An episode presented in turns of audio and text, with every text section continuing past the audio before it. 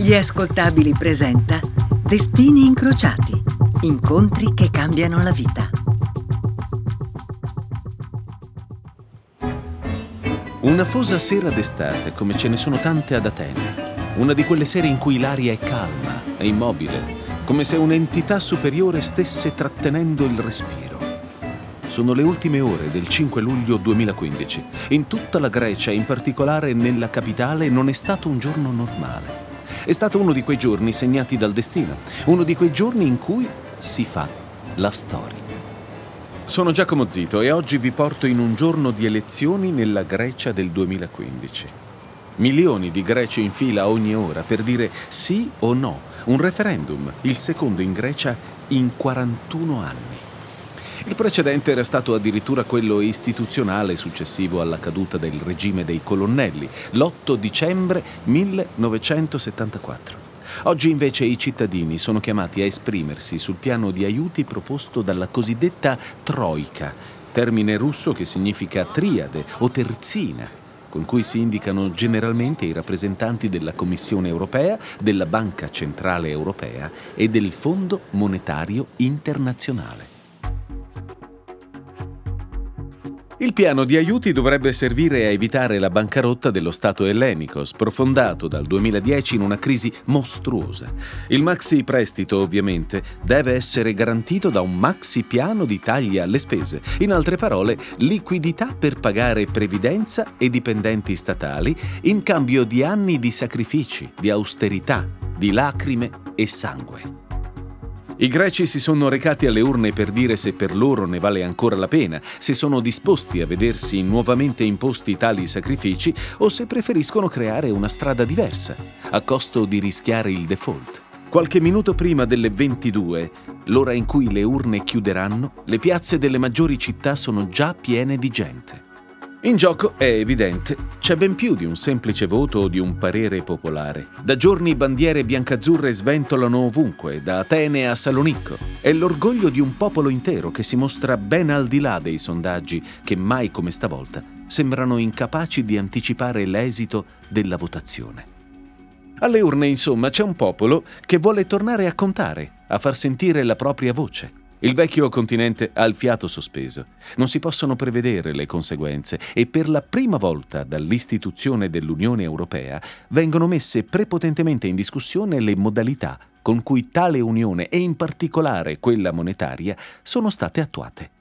Ancora niente da fare per la Grecia, ma la situazione si Pochi minuti dopo la chiusura delle urne, tra exit poll e primi dati, diventa chiara la vittoria dei no. I greci si sono espressi chiaramente. Così no. Questo piano di aiuti e sacrifici va rivisto.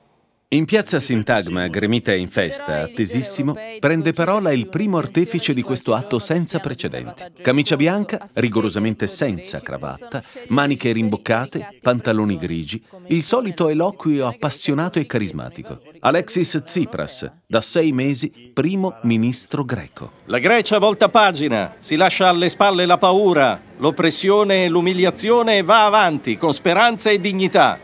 Oggi abbiamo fatto la storia. L'ora della Troica è finita. Facciamo sorgere il sole sulla Grecia. In 150 anni di storia la Grecia non ha mai avuto un premier così giovane. Mai. A 41 anni ne dimostra anche meno Alexis Tsipras. Quando era all'università le ragazze con cui aveva un successo notevole lo chiamavano Curabier, come dice un dolce tipico natalizio. È sempre stato affascinante, seduttivo, carismatico. È nato solo quattro giorni dopo la caduta del famigerato regime dei colonnelli e avrebbe potuto avere un posto di lavoro garantito nell'impresa di unità fotovoltaiche del padre. Invece si è dedicato alle rivolte studentesche e mentre è diventato ingegnere ha fatto della politica la sua vita. È un uomo colto, raffinato Alexis, eppure è riuscito a mantenere un understatement che lo fa percepire come uomo del popolo. Anche questa mattina, in un giorno così importante, ha compiuto il consueto rituale. È uscito presto dalla sua casa nel quartiere di Kipseli, abitato da pensionati e immigrati, ha passeggiato per le sue vie popolari insieme ai due figli, Febo Paolo e Orfeo Ernesto, che si chiama così in onore del Che Guevara, per accompagnarli a scuola. Poi ha salutato la compagna Betty e si è recato al lavoro sulla sua moto BMW, che è una delle sue grandi passioni, insieme al Panathinaikos, una delle squadre di calcio di Atene, di cui Alexis è tifosissimo. Ora è qui, poco dopo le 22 del 5 luglio 2015, sul palco, osannato dalla folla che vede in lui l'uomo finalmente in grado di opporsi alla Troica senza scivolare all'opposto in un pericoloso sovranismo. Sul fondo di piazza Sintagma c'è il vecchio Palazzo Reale, ora sede del Parlamento. Un palazzo neoclassico elegante e austero. Poche ore dopo il discorso di Alexis Tsipras alla folla, nel palazzo si tiene il vertice di maggioranza per decidere la strategia del governo nei giorni successivi. Mentre i telegiornali di tutta Europa si affrettano a intervistare opinionisti per cercare di capire che cosa potrà succedere, in una sala del Palazzo Reale Tsipras prende parola davanti a tutti i suoi ministri.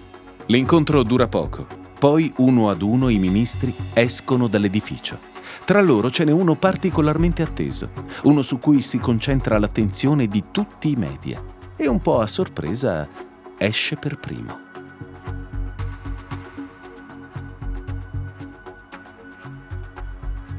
Maglietta a mezze maniche grigia con il collo un po' largo, fisico palestrato, aria da spaccone. Fuori dal Parlamento c'è la sua Yamaha XJR 1300, su cui sale e si allontana a tutta velocità. Yanis Varoufakis, ministro delle finanze, è diventato la star del governo Tsipras e per il ruolo delicato che riveste forma con il Premier l'attacco a due punte che sta tentando di reagire in contropiede al forcing dell'Europa. Varoufakis però in questa notte drammatica per la tenuta dell'Unione Europea ha in serbo un clamoroso colpo di scena. Poco dopo la sua partenza in motocicletta a favore di Camera scrive un tweet Minister no more. I media europei si scatenano. Cosa significa? Si è dimesso? Poco dopo, un post sul suo blog si apre celebrando la vittoria del referendum. La democrazia greca ha scelto oggi di smettere di andare docile nella notte. La democrazia greca si è decisa ad arrabbiarsi contro il morire della luce. Dopo queste parole suggestive, però, ecco l'annuncio delle sue irrevocabili dimissioni. A discutere un nuovo accordo con la Troica non sarà lui. Il binomio perfetto Alexis Tsipras-Yanis Varoufakis si spezza, apparentemente sul più bello. Perché? Perché questi due uomini che tutti reputano preparati, giovani, belli, alternativi, carismatici e che all'inizio del 2015 erano diventati il simbolo della sinistra europea, separano i loro destini? Facciamo un passo indietro. Primavera 2011.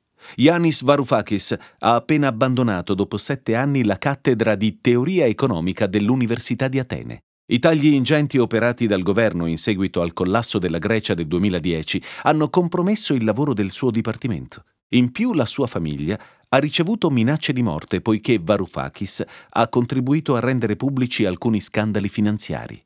Il professore, che ha appena compiuto 40 anni e ha a lungo vissuto e insegnato in Gran Bretagna e Australia, si prepara di nuovo a fare le valigie.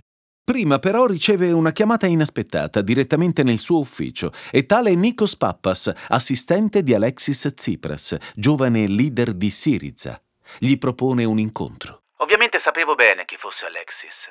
Avevo visto la sua faccia per la prima volta nel 2008, sui manifesti elettorali appesi in giro per Atene. Era candidato sindaco della capitale e alcuni amici mi avevano parlato benissimo di lui che nel 2008 aveva solo 34 anni. Varoufakis accetta di incontrare Tsipras. L'incontro avviene in un hotel del centro. Tsipras e Pappas sono già seduti a un tavolo, consultano il menù del pranzo. Varoufakis si avvicina, si presenta, si accomoda. Inizia il primo confronto tra i due. Si parla ovviamente della crisi della Grecia e dell'Eurozona, della Grexit e come resistere al forcing di Berlino e Bruxelles, che hanno fatto e faranno ingenti prestiti, ma esigono un controllo pressoché totale della politica economica di Atene. Davanti a un'insalata i due non appaiono molto allineati su questi temi, troppo accademico Varoufakis, troppo politico Tsipras, eppure caratterialmente i due si piacciono. Iniziano perciò a vedersi regolarmente, a confrontarsi, migliorarsi a vicenda. Tsipras acquisisce una maggiore attenzione a questioni teoriche, Varoufakis una maggiore sensibilità politica. Per le elezioni del 2015, inevitabile che quest'ultimo lasci il suo incarico accademico oltreoceano alla Lyndon B. Johnson School of Public Affairs di Austin e si candidi con Syriza al fianco di Alexis Tsipras, formando un tandem vincente già in campagna elettorale. Il futuro Premier, nell'ultimo appello preelettorale, enuncia in modo diretto il principale problema da affrontare. Penso che in Grecia, in Italia e nell'Europa del Sud in genere siamo testimoni di una crisi senza precedenti che invece di essere risolta è stata aggravata attraverso una dura e insensata austerità che ha fatto esplodere a livelli storici la disoccupazione, ha dissolto lo Stato sociale, ha annullato i diritti politici, economici, sociali e sindacali conquistati. Questa crisi distrugge ogni cosa che tocca, la società, l'economia, l'ambiente, gli uomini. Distrugge soprattutto la dignità. Il nostro compito ultimo è quello di restituirla a ogni cittadino. Il 25 gennaio del 2015 Syriza vince le elezioni con il 36,3% dei voti. Tsipras diventa premier e così a Varoufakis tocca il ministero più delicato, quello delle finanze, che lo porterà a negoziare direttamente con la Troica. Creeremo un governo per tutti e tutte. Daremo fiducia a ogni greco e a ogni greca. Lotteremo tutti insieme per ricostruire la nostra patria con onestà e amicizia. Non ci sono vincitori e vinti. È finita la Grecia degli oligarchi. Se ha vinto qualcuno, ha vinto la Grecia del lavoro, della conoscenza, della creatività, che chiede tempo e spazio per un futuro dignitoso. Voglio ringraziare di cuore tutti voi, ma anche le migliaia di persone che sono venute da tutta Europa per dimostrare la solidarietà dell'Europa. La nostra lotta è quella di ogni popolo che combatte contro l'austerità. Il governo greco è pronto a collaborare per una vera nuova soluzione, per far uscire la Grecia dal circolo vizioso, per far ritornare la Grecia e l'Europa alla stabilità. Sono Giacomo Zito e oggi vi racconto di una coppia che ha fatto la recente storia dell'Unione Europea, Alexis Tsipras e Yanis Varoufakis. Per mesi i due sembrano la perfetta coppia di un buddy movie americano. Uno è irriverente, modaiolo e fuori da qualsiasi protocollo. L'altro è capace di mediare, di ricucire, di ricomporre. Sembra una strategia studiata. Uno si presenta a Bruxelles in moto e provoca continuamente, l'altro stempera, ma insieme danno l'idea di una nazione che ora ha una guida competente e al tempo stesso non più disposta a piegarsi incondizionatamente a qualsiasi richiesta dell'Unione Europea. Il ministro, che compare anche sulle pagine di Paris Match indossando camicie non esattamente discrete nel suo loft vista Acropoli, non le manda a dire e a volte fa pesare in modo sarcastico la sua statura accademica, lamentandosi di non avere interlocutori all'altezza. Io all'Eurogruppo provo a parlare di economia, ma nessun altro lo fa. Tu parli di un argomento su cui hai lavorato per molto e hai davanti solo sguardi fissi, vuoti. È come se non avessi mai parlato. Ciò che dici non ha alcun effetto su quanto ribatteranno loro. È un copione già scritto. Ho il sospetto che non comprendano nemmeno ciò che dico. Potrei aver cantato l'inno nazionale svedese. Avrei la stessa replica. E questo è allarmante per chi è abituato al dibattito accademico. Altre volte attacca direttamente alcuni intoccabili come il presidente della Commissione europea Juncker per le sue aperture blande, quasi distratte sulla Grecia. Non smetto mai di stupirmi della stupidità delle proposte di Juncker. È come se volesse dare un'aspirina a un morto. Oppure assume atteggiamenti apertamente teatrali, irrituali, alzandosi nel mezzo delle trattative e lanciando provocazioni, soprattutto contro il suo omologo tedesco, il ministro delle finanze Schäuble, poco incline a ridiscutere i termini della restituzione del prestito da parte della Grecia e delle ingerenze europee nelle scelte di Atene. Mi disse: Non mi metto a discutere del programma. Era stato accettato dal governo precedente e non ci possiamo permettere di cambiarlo solo perché ci sono state delle elezioni. Così a quel punto io mi sono alzato, nel silenzio generale, e dopo una pausa ho detto Signori, vi propongo una cosa. Aboliamo le elezioni nei paesi indebitati. Mi hanno guardato con disprezzo e non c'è stata risposta. Il ministro tedesco mi fissava con aria tipo Sì, sarebbe una buona idea, ma non si può fare. Dunque o firmi nello spazio in calce o sei fuori. Questi atteggiamenti istrionici hanno un duplice effetto. Da un lato fanno capire che la Grecia non è più un interlocutore passivo, dall'altro però creano uno spazio d'azione per Tsipras, che assumendo toni più moderati riesce a trovare una cifra di comunicazione efficace senza rinunciare alla difesa a spada tratta del suo ministro. Potete accusarlo quanto volete per i suoi commenti, per il suo cattivo gusto, per le camicie o per le sue vacanze. Di certo non potete definirlo un incompetente o un disonesto, né potete attribuirgli un piano segreto per mandare in malora il paese. E allora, perché dopo mesi di lotta comune, quella notte, la notte del referendum, il binomio si rompe? Perché Tsipras ha capito una cosa nelle settimane precedenti. Ha capito che quel voto certamente lo porterà a sedersi più forte di prima al tavolo delle trattative, ma anche che, comunque sia, dovrà scendere a compromessi e non potrà portare a casa le condizioni favorevoli che vorrebbe assicurarsi. Varoufakis è ormai inviso ai suoi futuri interlocutori. Ha fatto e bene il suo, ma è necessario aprire una fase nuova. Così nel gabinetto di governo successivo al referendum chiede al più iconico dei suoi ministri di farsi da parte, come racconta Varoufakis nel suo blog. Subito dopo l'annuncio dei risultati del referendum, sono stato informato di una certa preferenza di alcuni membri dell'Eurogruppo e di partner assortiti per una mia assenza dai loro vertici. Un'idea che il primo ministro ha giudicato potenzialmente utile per consentirgli di raggiungere un'intesa. Per questa ragione oggi lascio il Ministero delle Finanze. Considero mio dovere aiutare Alexis Tsipras a sfruttare come ritiene opportuno il capitale che il popolo greco ci ha garantito con il referendum di ieri e porterò con orgoglio il disgusto dei creditori. Il giocatore d'azzardo, il pagliaccio, il pokerista, come lo hanno definito dalle parti di Francoforte, dove non hanno mai amato la sua personalità narcisista e protagonista, esce di scena. Nella notte più drammatica della storia recente della Grecia e dell'Unione Europea, Yanis Varoufakis si sfila e lascia il palcoscenico al suo leader, Alexis Tsipras. Sono passati tre anni da quella notte. Per la Grecia pare sembra passato il peggio. Tsipras è sceso a compromessi pesantissimi. Poco dopo il referendum aveva annunciato in tv che non avrebbe potuto far valere pienamente la volontà del suo popolo. Però è stato indubbiamente un abile negoziatore e ora, quasi al termine del suo mandato, l'agenzia Fitch ha alzato il rating del paese da B- a B, con outlook positivo. La disoccupazione è scesa di 8 punti, il PIL cresce oltre il 2% e il debito pubblico, pur altissimo, è in leggera flessione. È tornata la fiducia sui sacri mercati e i bond sono tornati ad avere un senso.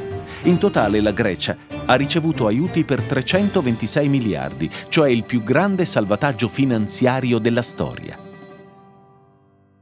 Oggi il rapporto tra i due big della sinistra greca pare ormai irrecuperabile.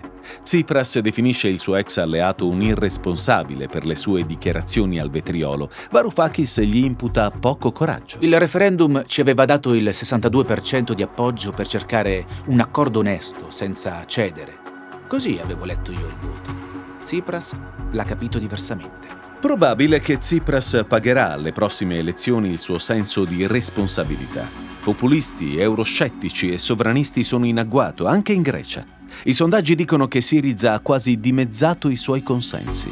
Varoufakis, dal canto suo, ha creato un proprio movimento politico transnazionale, ma ha in testa un'idea più ambiziosa, un'internazionale progressista, che includa anche personaggi come Bernie Sanders e Jeremy Corbyn, e stando a ciò che ha dichiarato, lanciando il suo progetto, magari anche Alexis Tsipras. Avete notato come le persone cattive stiano tutte insieme? Salvini, Le Pen, Orban. Insieme stanno benissimo. I progressisti invece non sono altrettanto bravi a stare insieme. Forse è il momento di ritornare a unirci.